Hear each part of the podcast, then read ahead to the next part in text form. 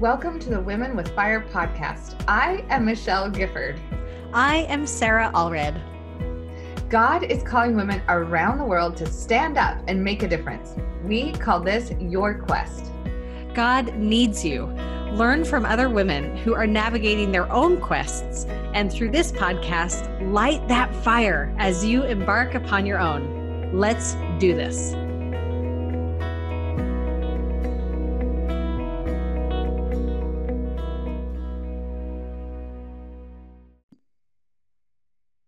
Hey you, welcome back to the Women with Fire podcast. This is Sarah Allred. Season 5 is rocking my world right now. And here is another incredible interview that we get to add to season 5. Now, this girl is resilience magnified. I am just thrilled with her story and that I get to share her with you because she is a big deal. She won't say she's a big deal. I think she's a big deal because of her message to you as listeners and women of faith. She believes in adventure. She's an adventurer. And while I like to sit back and just go, oh my word, what are you doing? This is amazing. She has words of wisdom to help you bring adventure into your life. So if you don't know her, you're going to know her and love her. But sitting across from me on Zoom right now is Emily Orton, and she is amazing and known from her book called Seven at Sea.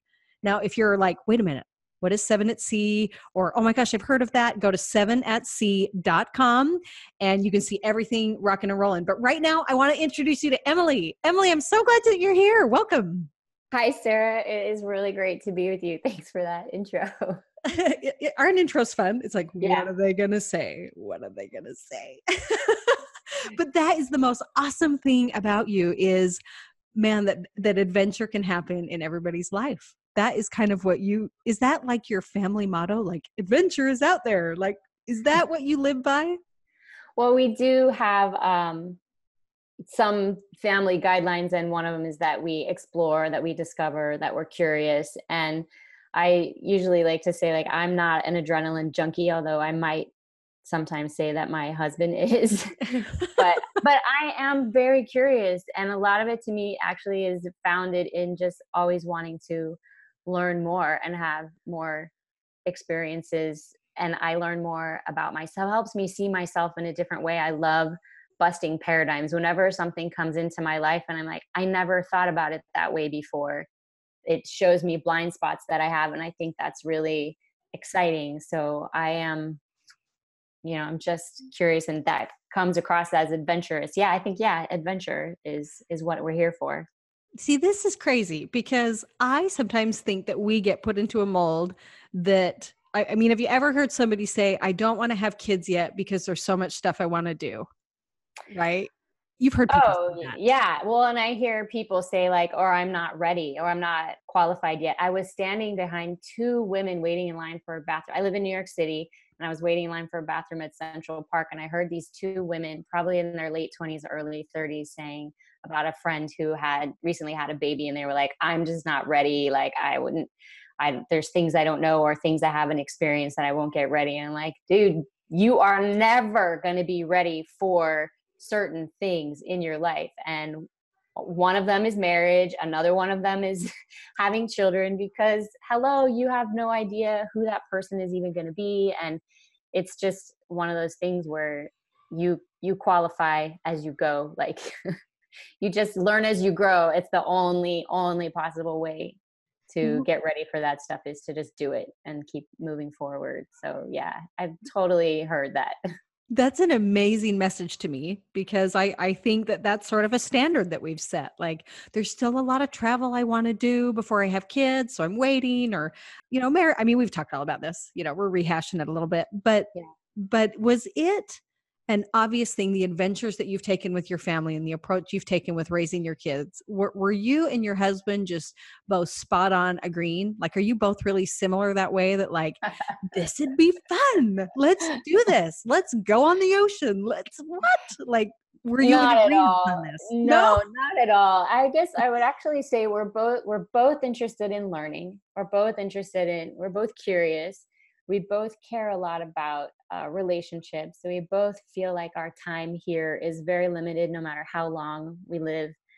And there's so much that we'd love to understand better. When we were first married, my husband was in a play in school, and it was called The Matchmaker, which also became the movie Hello, Dolly. So it's same story, same show. And he had like a supporting role, but one of the lines from the play is just the right amount of adventure.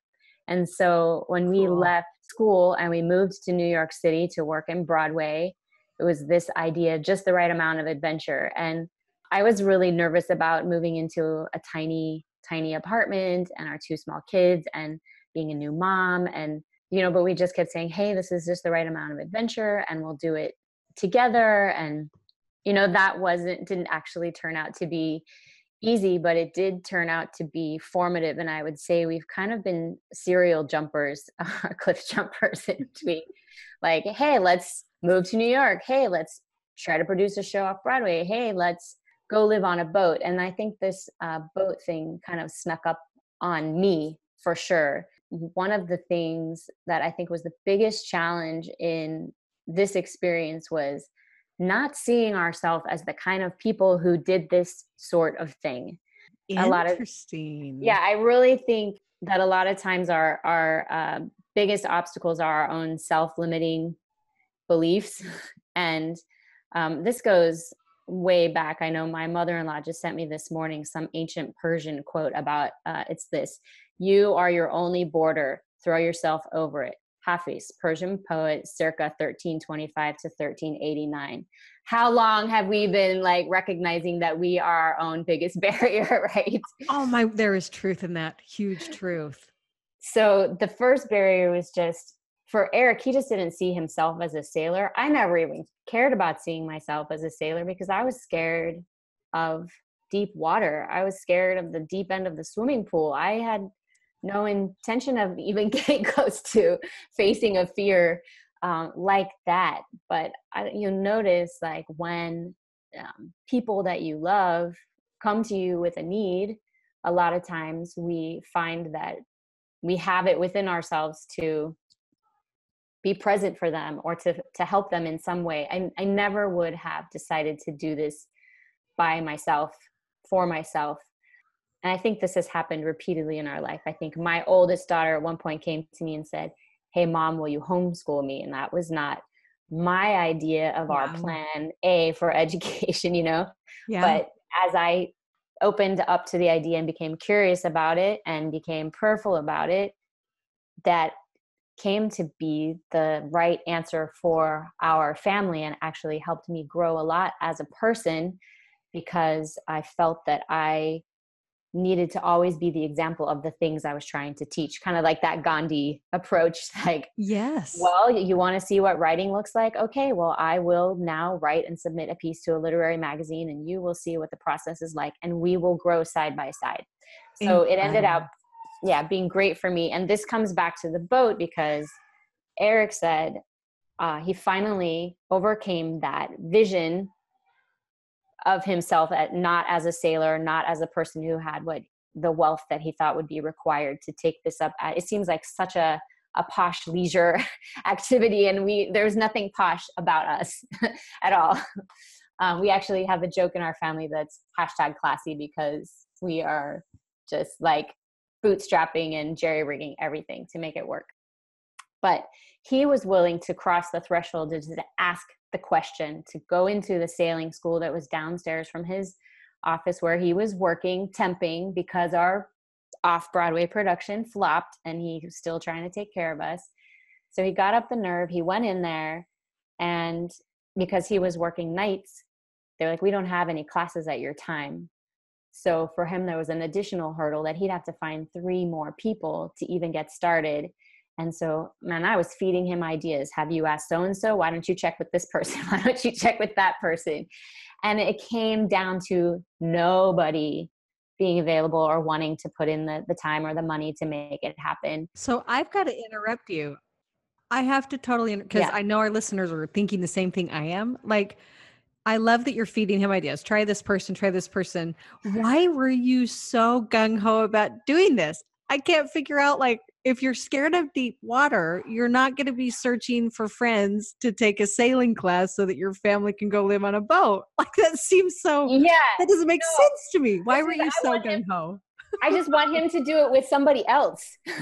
Oh, the truth is out. Okay. Yeah, I think, he'll take this class with some friends, and then that will be that. That'll be the end of it. He'll go sailing, and then he'll know. I thought this was a short-term thing. You know how sometimes it wasn't like a dream for our family. At this point, it was just this thing that he personally was curious about.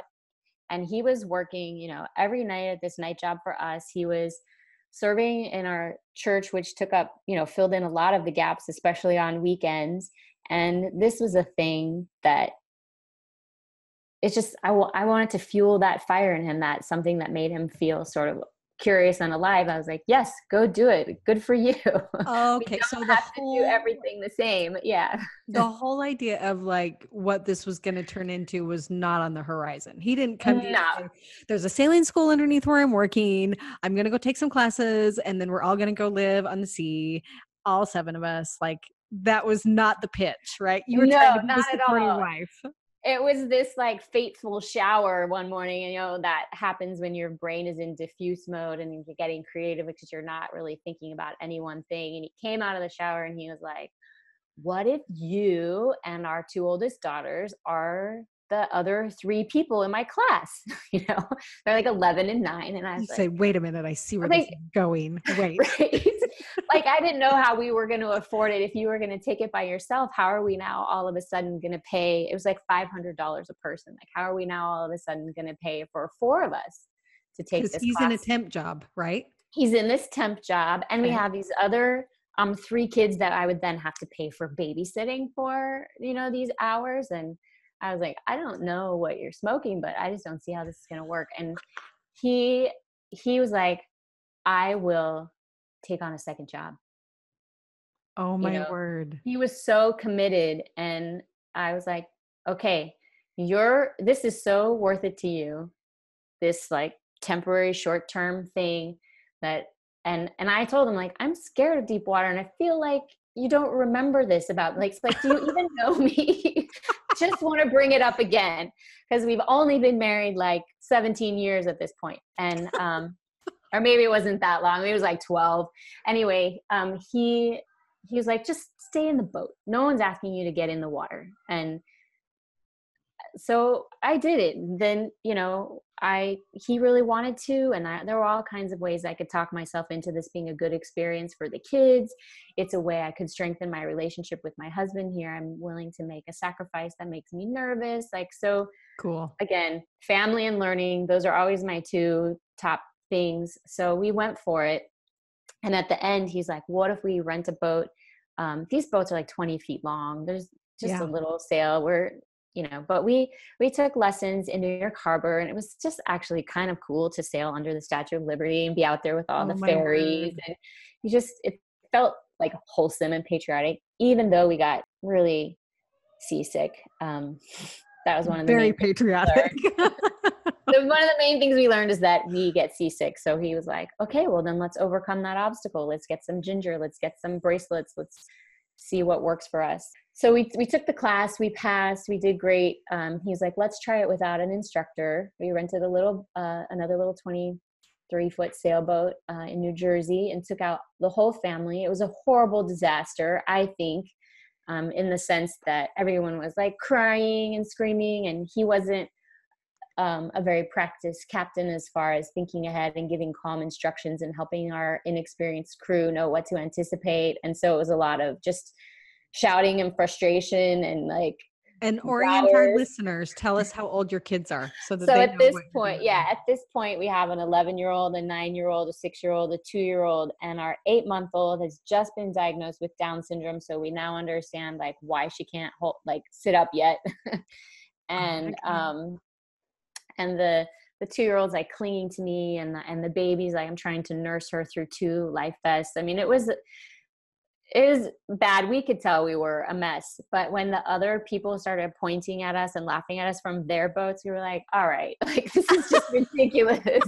Be a friend, people. Come on. It was not, Yeah, it was not an auspicious beginning, but he continued to sail with friends again, always on the really frugal budget. They would chip in for the cost of renting a boat. All these people who didn't want to take the class now wanted to have the chance to just go out and sail for a day. Felt like the little red hen where no one wanted to help make the bread, but everyone wanted to eat it.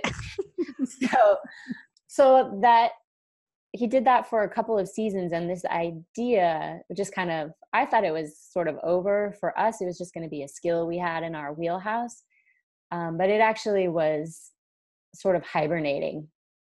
And it came forth, having spent all that time taking friends out sailing when he's working full time, serving in a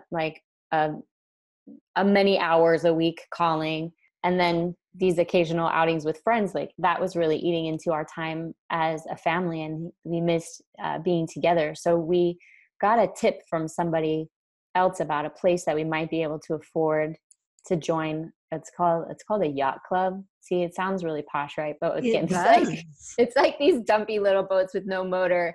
It's like it's like two picnic benches and a sail, basically. And it was like the cost of cable, I think.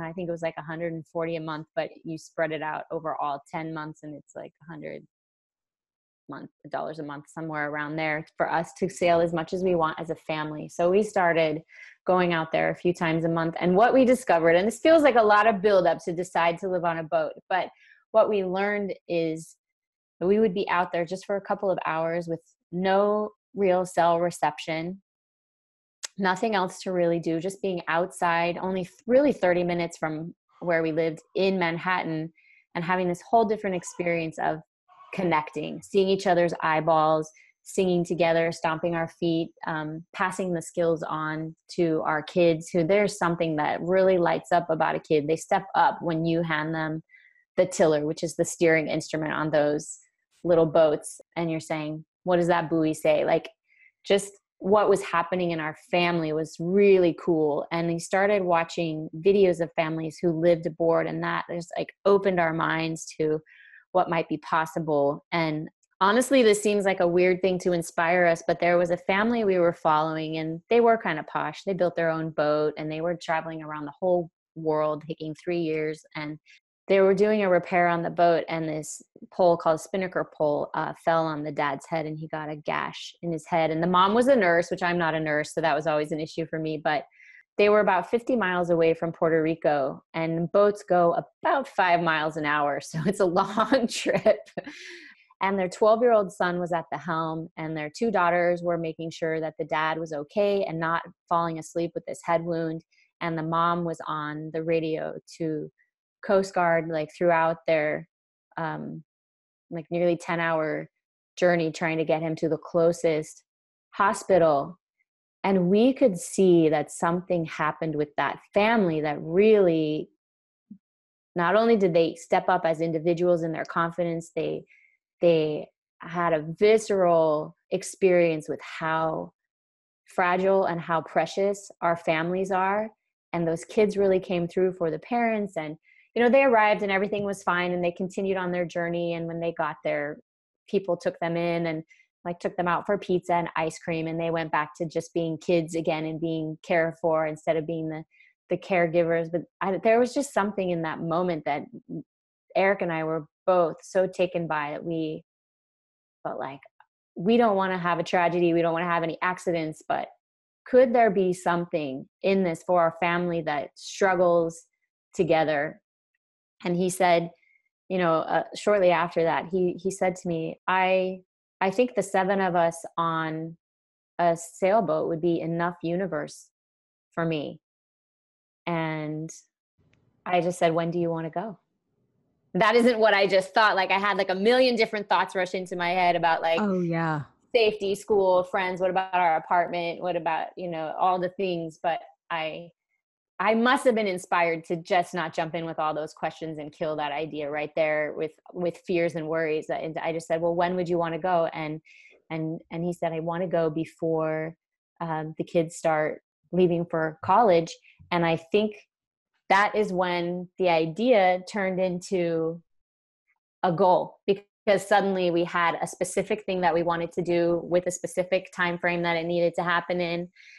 And that's when things really, that's when the heat really turned on. And, you know, the short story there is that we took more classes, we took more experiences, we took the kids out on boat for a couple overnights. They had 2 nights living aboard a boat before they had to commit to the full-time experience. We shopped for boats, and it became a whole family affair, because I think if it had just been Eric's idea, it would have died. If it had just been the two of us, it maybe wouldn't have persisted. But once the whole family was online, anytime somebody got cold feet, someone else was there to say, hey, what's going on with this? Do you really, our daughter actually said, do you have the guts to do this, or are you just talking? And, you know, things like that would propel us, you know, forward.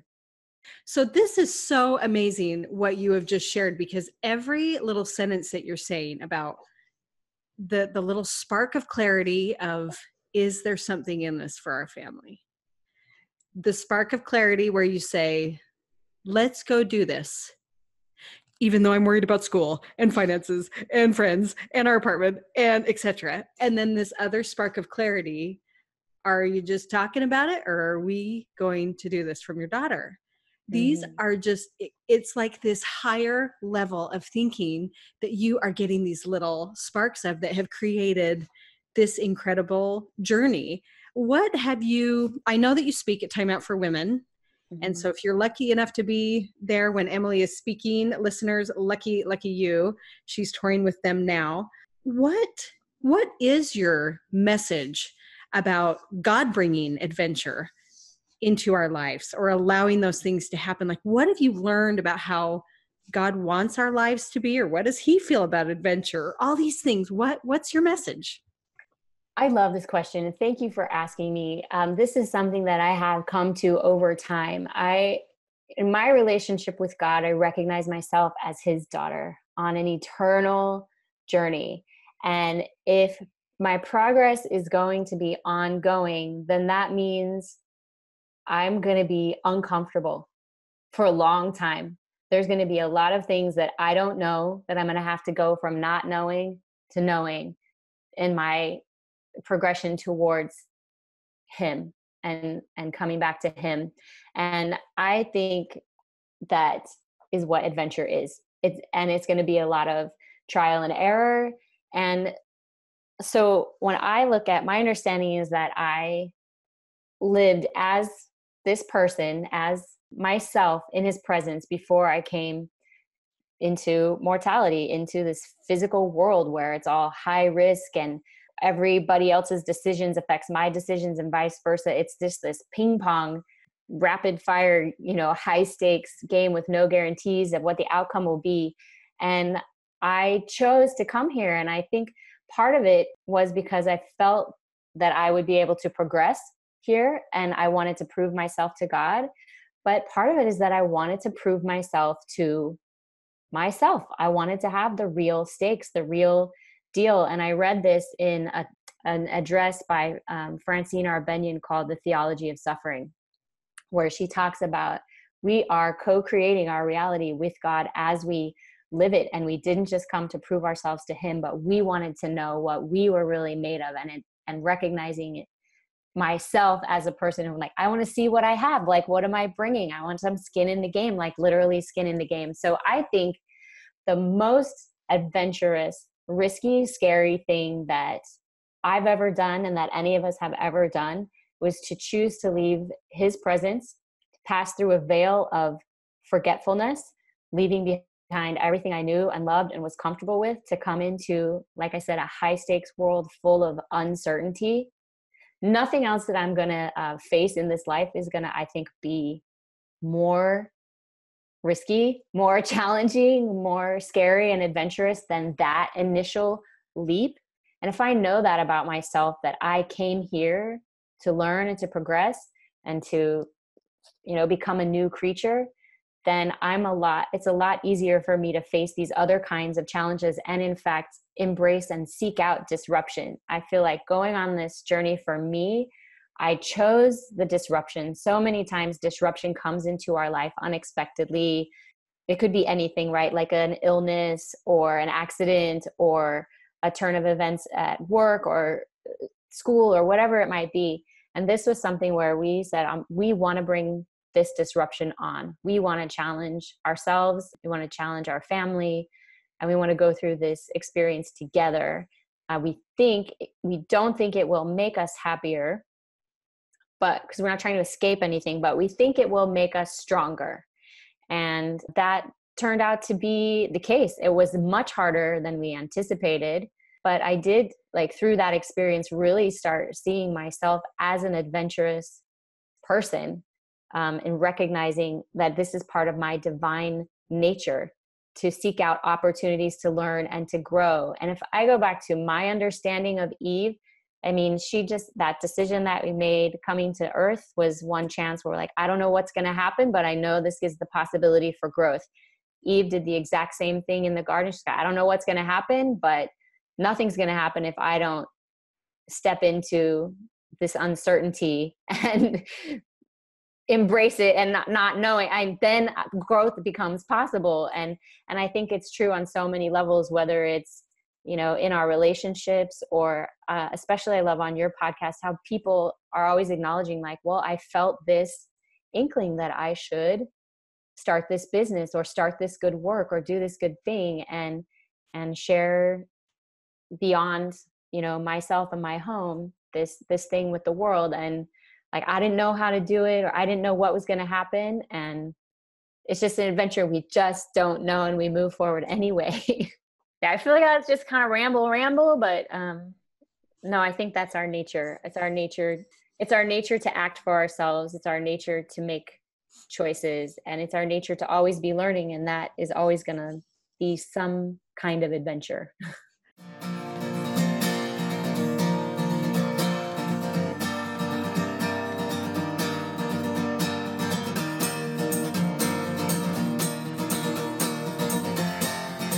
Let's just take a little break because we want to give you access to our most requested bonus episodes straight to your inbox. We have never shared these episodes before digitally. Michelle's famous talk, God is Speaking to You. Do you hear him? And guess what? You also get Sarah's crucial talk called Satan is at the White. I'm just telling you, these are very good. They are huge resources to give you a vision and confidence in making decisions with the Lord, which is what we're trying to do, right? Grab the bonus episodes now at thewomenwithfire.com/bonus. Now back to the podcast.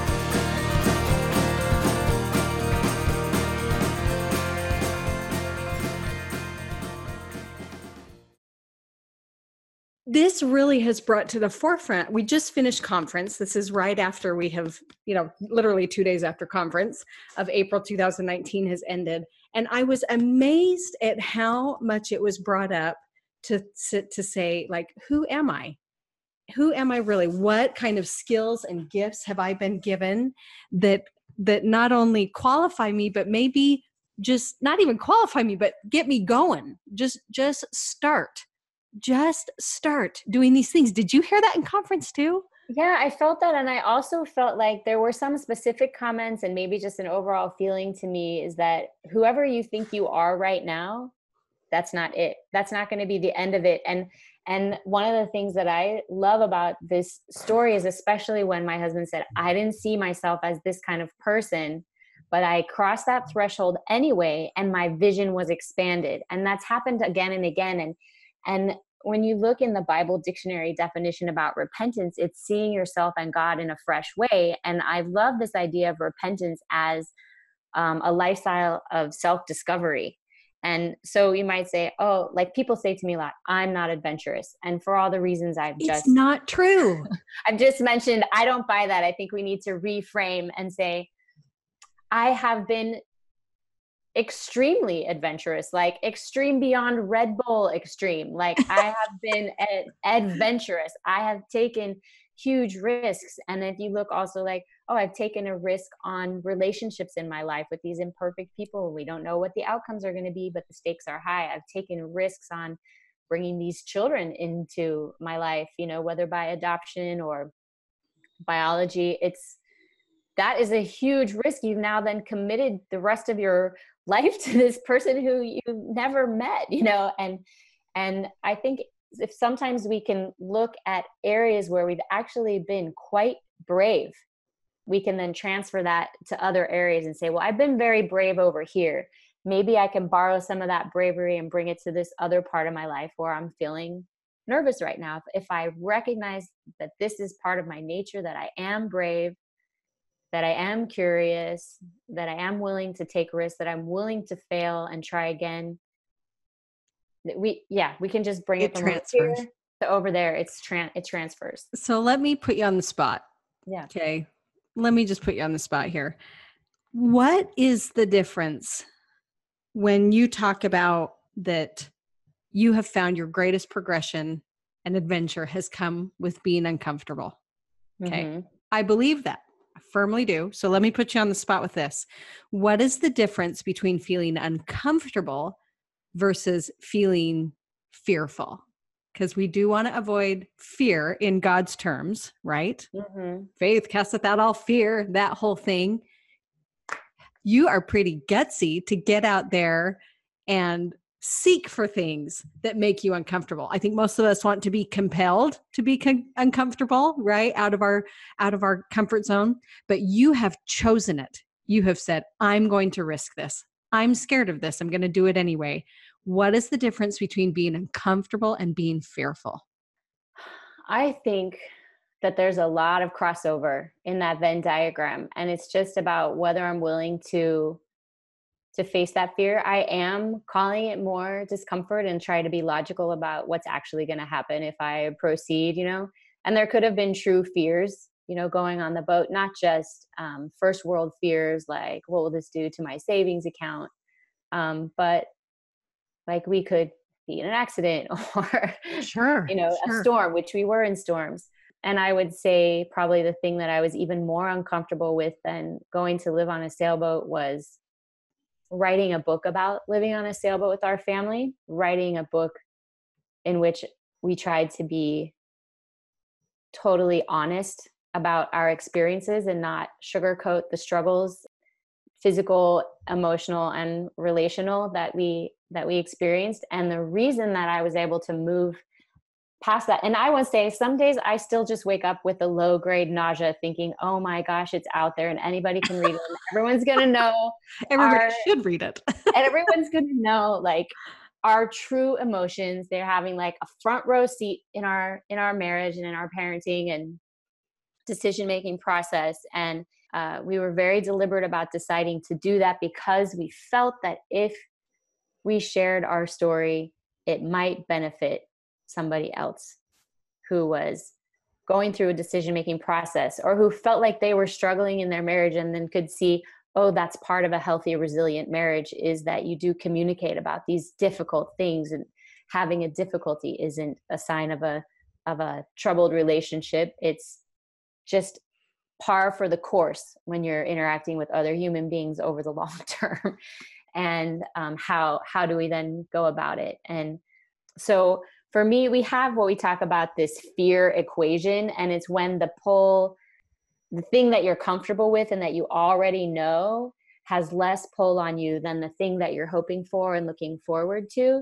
And for us, the question that has gotten us to flip the seesaw from inaction to, you know, maybe disrupting ourselves is what could go right.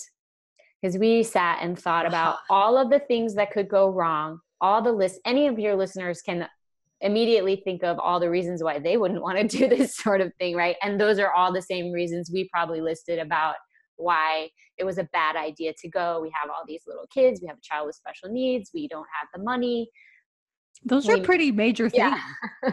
We may never be, my husband was so worried he would never work again. How was he going to explain this gap in his resume? You know, all these things. And then obviously the friendships and stuff. So there were all those fears, but we started thinking about what could go right? What could be some of the positive outcomes that we miss if we never take this gamble? And what did go right? So some of the things that did go right is that we grew in three kinds of confidence. Well, obviously we saw beautiful places in the world. But some of the three kinds of confidence I call are competence, credibility, and calm. I think calm being the most important. Competence is just the natural confidence that comes when you develop a new skill. We developed a lot of new skills, right? And that kind of inched us forward in feeling competent. The next one was credibility. And we all talk about having like a credit score for your finances. And this, we like to think about a credibility score. So when our daughter said, "Are you really going to do it? Or are you just going to talk about it?" That's your credibility on the line. And not that our, kids had, obviously it was something we wanted to do and that encouraged us. We don't let our kids like push us around and they don't pull the strings. We run a benevolent dictatorship in our house. Reality. But we're all on that team, and that sort of thing really helped. And we were actually really surprised that by doing the things that we said we would do, we gained a lot of credibility with ourselves. And I think the big surprise was that after this trip, actually, there were a lot of employers and headhunters who were like, "Hey, this is a guy who gets things done," and they were seeking him out. And so it would not, the opposite of what we had expected would be the result of this choice when we took the risk. And then last one, calm. It's the calm that just comes from realizing you're going to be able to figure it out as it comes. That we're not going to have control over everything. We're not going to be able to pre-navigate every problem that may come up. I mean, especially in sailing terms, like the weather changes, things have changed even in the ocean floor sometimes due to storms or, records aren't updated. But we would go from island to island and we wouldn't know in advance where there was a grocery store, what they were going to have in the grocery store, how much things would cost, where we were going to anchor, things like that. And we realized, but the closer we get to the island, at first we see nothing on the horizon. We just trust that it's out there. Then we see these little palm trees sticking up, and eventually you start seeing the sandy shore, and then you set anchor and you go in and you walk around. And that's how problems are solved in all areas of our life, is that you just keep getting closer and closer to it, and the details emerge, and either you find the answers that you need, or you realize you can do without that thing or, yes. Whatever it may be. But we just could not possibly know in advance. And that letting go of that control and being willing to just take the one or two steps right ahead of us is, I think, what allowed us to make so much progress. And that's been how we've continued. Prior to living on the sailboat, we did that full of worry and full of forecasting, sort of always keeping our eye on the, the distance. But this is like, we know we want to go into the distance, and now we're going to just focus one step. Incredible. I love that kind of vision, even though it's very symbolic, because I have never been sailing. When I'm in New York, you and I, girl, we are going. And I will nurse my baby through 2 life jackets because I want to be zero like I'll bring a tiara. Yes. Kind of blown away. I'm like, I am an adventurer.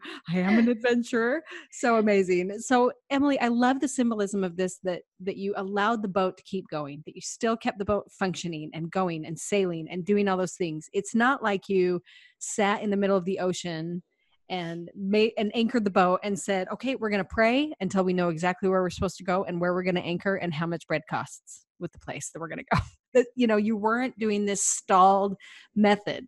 You said, look, we are headed here. We are going here. We're going to enjoy it, love it, experience it, and it will come into view.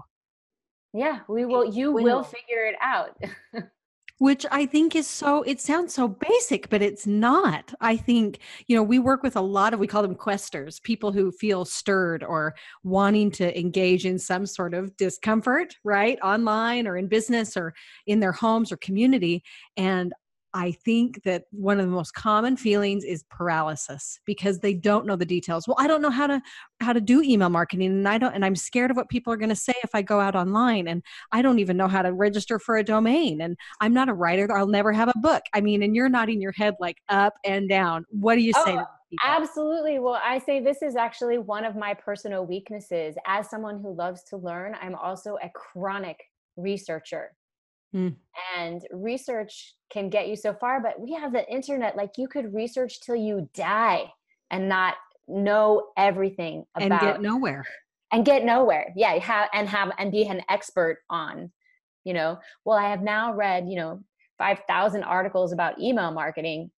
No, at a certain point, you actually just have to send a test email or try out a funnel or like whatever the thing is that you're doing in your marketing. And you actually, my husband is really, really good at this.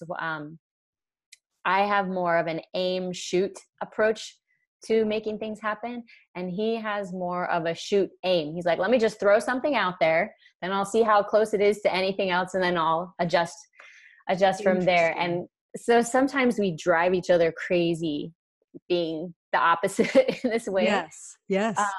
But I really have recognized that I get stuck in research, and I've had to put limits on myself of how far or like how much time I can spend in research, because we have to take action if we want to really know. The rest of it is theoretical. We have to take the action if we want to see what's actually going to happen in our life. We have to be those scientists and see it as an experiment. And I think we feel as questers, like we feel, like you say, called.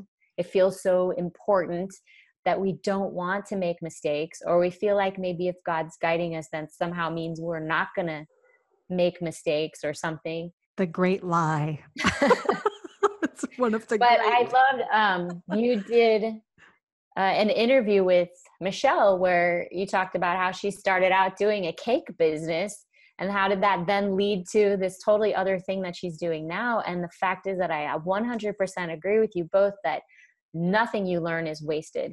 No time that you spent acquiring a new skill or new knowledge is wasted, but you can miss out if you don't start taking action, if you don't start taking steps towards the thing. I love this. You can. So I have this. Yeah. Yes, go. I have this. Sometimes this sign. I keep this chalkboard to remind me of stuff. And for one solid week, it just said, "Do the thing."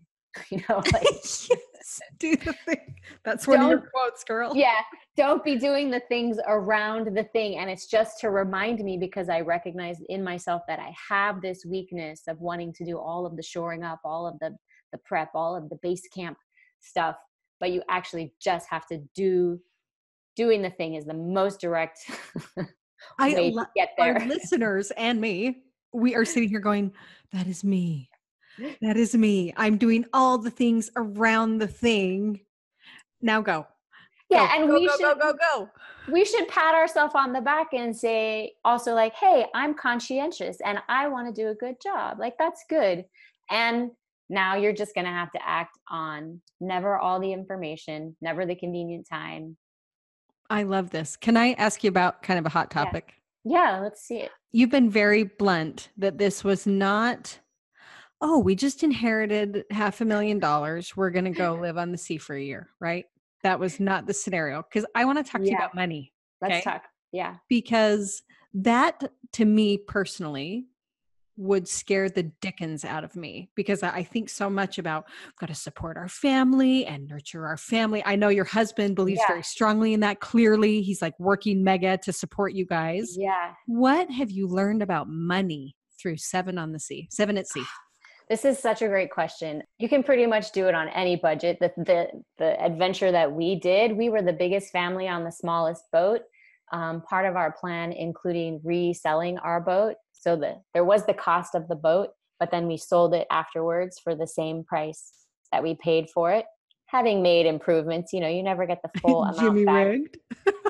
Yeah. And, he installed a water maker and stuff, but we did it on a very small budget, certainly less than we living on land. We rented out our minivan. I mean, we were getting one of our daughters sold her hair. Like, we were just like focused as a family on making this happen. And I think, we bought a used minivan a few years ago, and I think our trip ultimately cost about the same as that used minivan. So on the one hand, thinking about the money that we spent, we tried to spend as little as necessary to make it happen, and we knew that what we were investing in, those memories and experiences, would always increase in value, which no other investment can boast.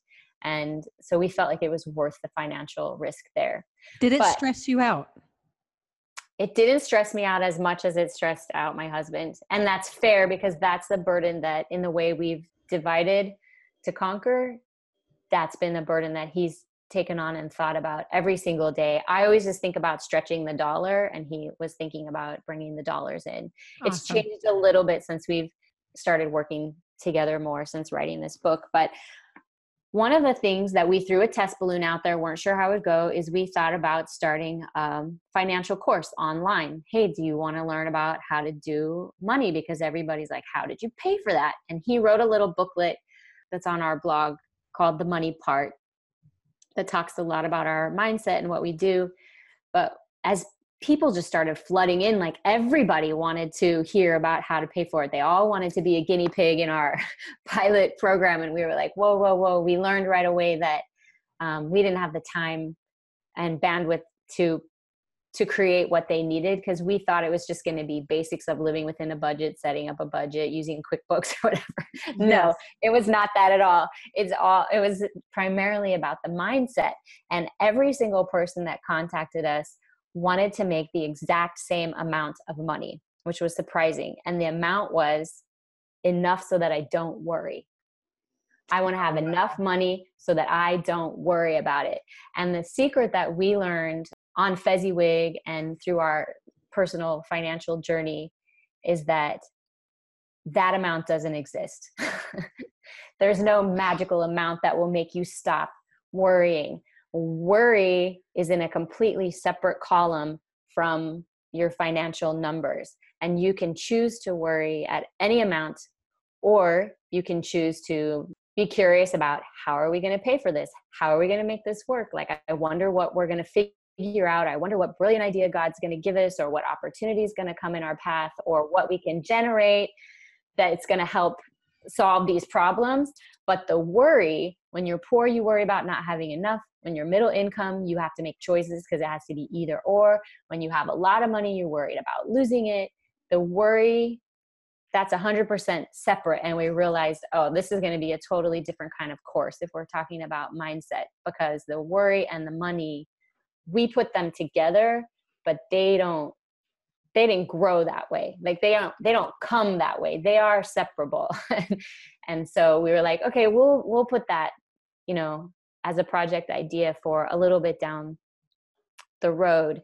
But it was just amazing to me to realize how much emotion is caught up in. I was like, we need financial therapists is what we need, because we actually all know how to add and subtract. We know how much money is coming in. We know how much is going out.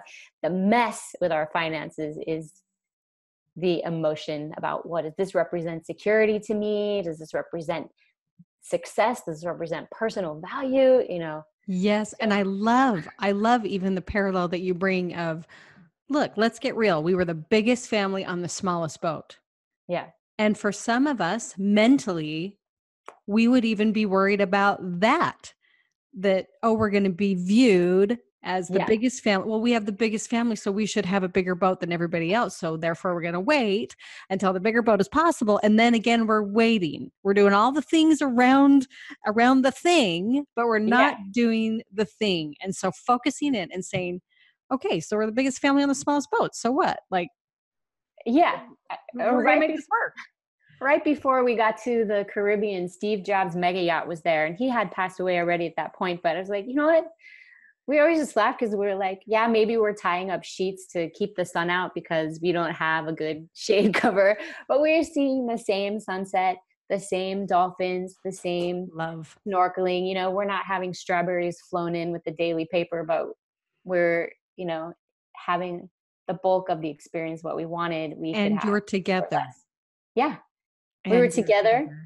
And, you know, you asked what could go right. And the biggest surprise was that we made friends, and the friends did not care.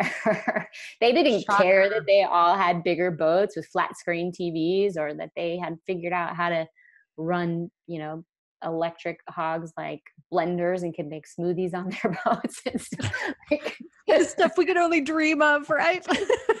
when you're in the middle of it. For a while, we didn't even have a refrigerator and we just drank boxed milk. And, you know, we felt like what we had to, you know, deal with was worth it for what we got out of it. It was like such a bargain for us to be able to have those experiences.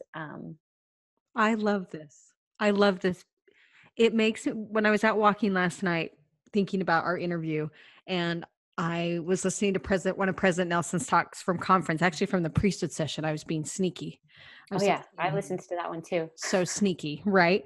But one of the things that he said, which to me is describing the inner transformation that happened to you and your family, relationships wise and money wise and all these things, is that with increased purity, I'm probably switching this up, but with increased purity comes increased power.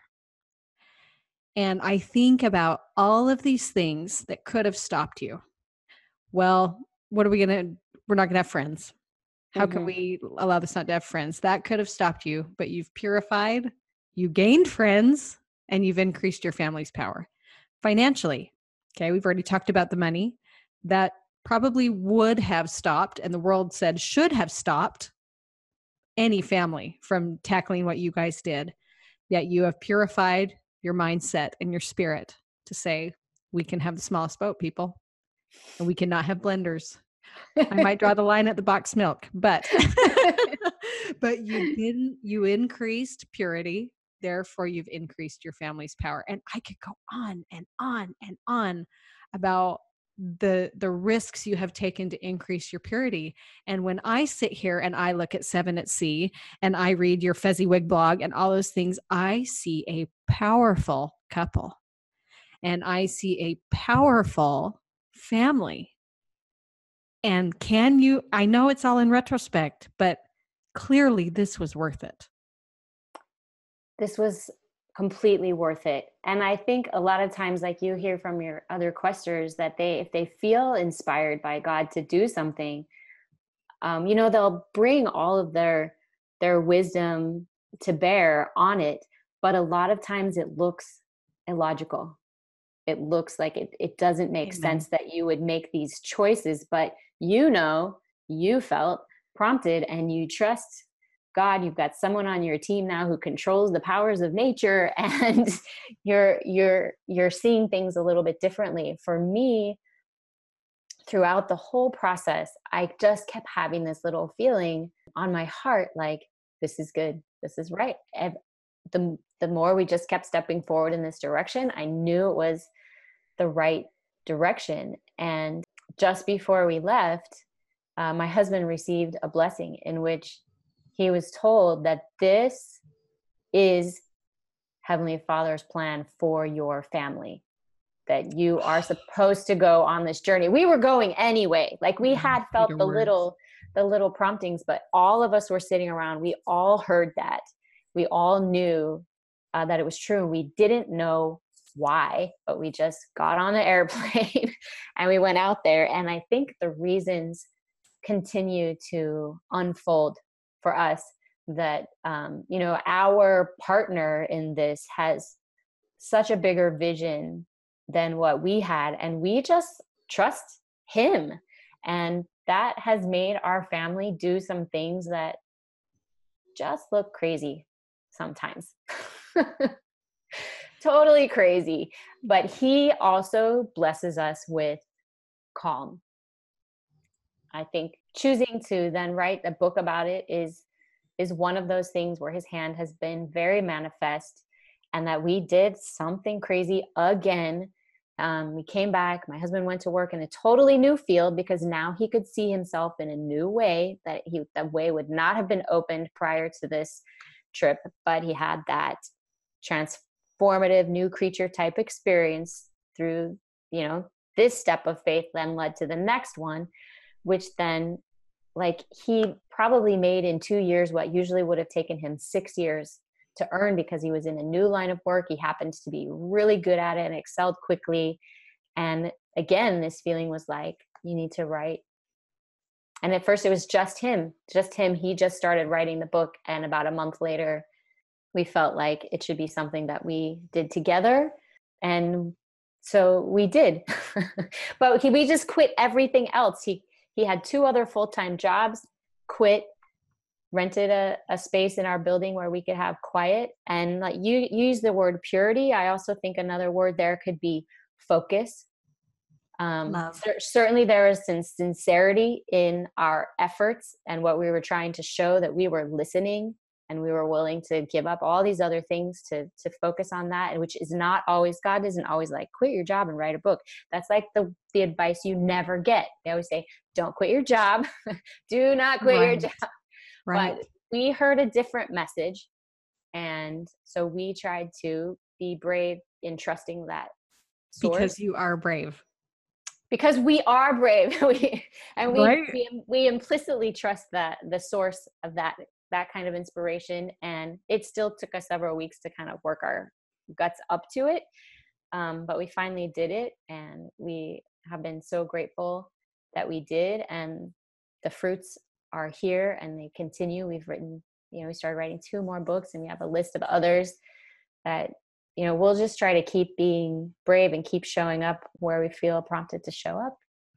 This is just so earth-shattering to me. And one of the things that I love about your approach to Seven at Sea, your book, it's on Amazon, it's at sevenatsea.com. It's the whole gamut. Go find it. And I love the cover. I think it's awesome, super inviting and wonderful. The thing that I love about your approach is that you are willing to put in there the good, the bad, the hard, the scary, the whole thing. And what I think that offers people is for them to recognize braveness in you and say, wait, I can do this. Like she can do this. I can do this. And I think that is such a powerful force for women today. You are in great company, listeners. You are in great company with Emily as she adventures and as she takes these massive risks that do not make sense to anyone else, but she recognizes and trusts the voice. And I think many of us as women can say, I do feel called. I do feel this stirring going on. And it may range from living on a boat for a year to podcasting to whatever it may be. We all are called in different ways. And yet, do we trust that voice? And are we excited for the details ahead that will surely come because of that voice? You're awesome, Emily. I'm just dying. I'm just so grateful that you've had the bravery and the courage to put this out there. In book form, in blog form, in podcast form, every form that you have offered this, I just super admire your bravery. Way to go, girl. Thank you. I mean, if it was about me, I wouldn't have this kind of nerve, but it's not about me. And that is what makes it possible to just keep showing up. So thank you for having me on. It's been so great to talk to you. We could just keep talking all day. It's the best. It's the best. And the cool thing about it is I feel like it's always fun to interview people, but when you can bring in all facets of life, from God to family, to book deals, to everything, like that's when it's the complete picture, I totally agree. I think it really is. For me, my life does not make any sense at all if you remove God from the equation. You're like, what's going on there? No, it's what's going on. He's at the middle of it. So that's the only way it makes sense. Oh, I just love it. So you obviously are going to want to connect more with Emily after hearing from her. You can find her on her blog, Fezziwig.com. We'll have that in the show notes. It's FEZYWIG.com. You can also find their book, details, awesomeness, at sevenatsea.com, as well as on Instagram. You can follow her there at Emily Orton 2020. On Instagram, and we'll get you guys connected. Thanks for listening to the Women with Fire podcast. Hey, thanks for listening to the Women with Fire podcast. Your support means a lot to us. In fact, your support is what makes this podcast possible. If you want to connect more with the guests we've had on our podcast and connect more with Sarah and Michelle, the creators of the Women with Fire podcast, find us on Instagram at The Women with Fire, or find us in our Facebook group. Simply search Women with Fire and join the group. We'll see you there.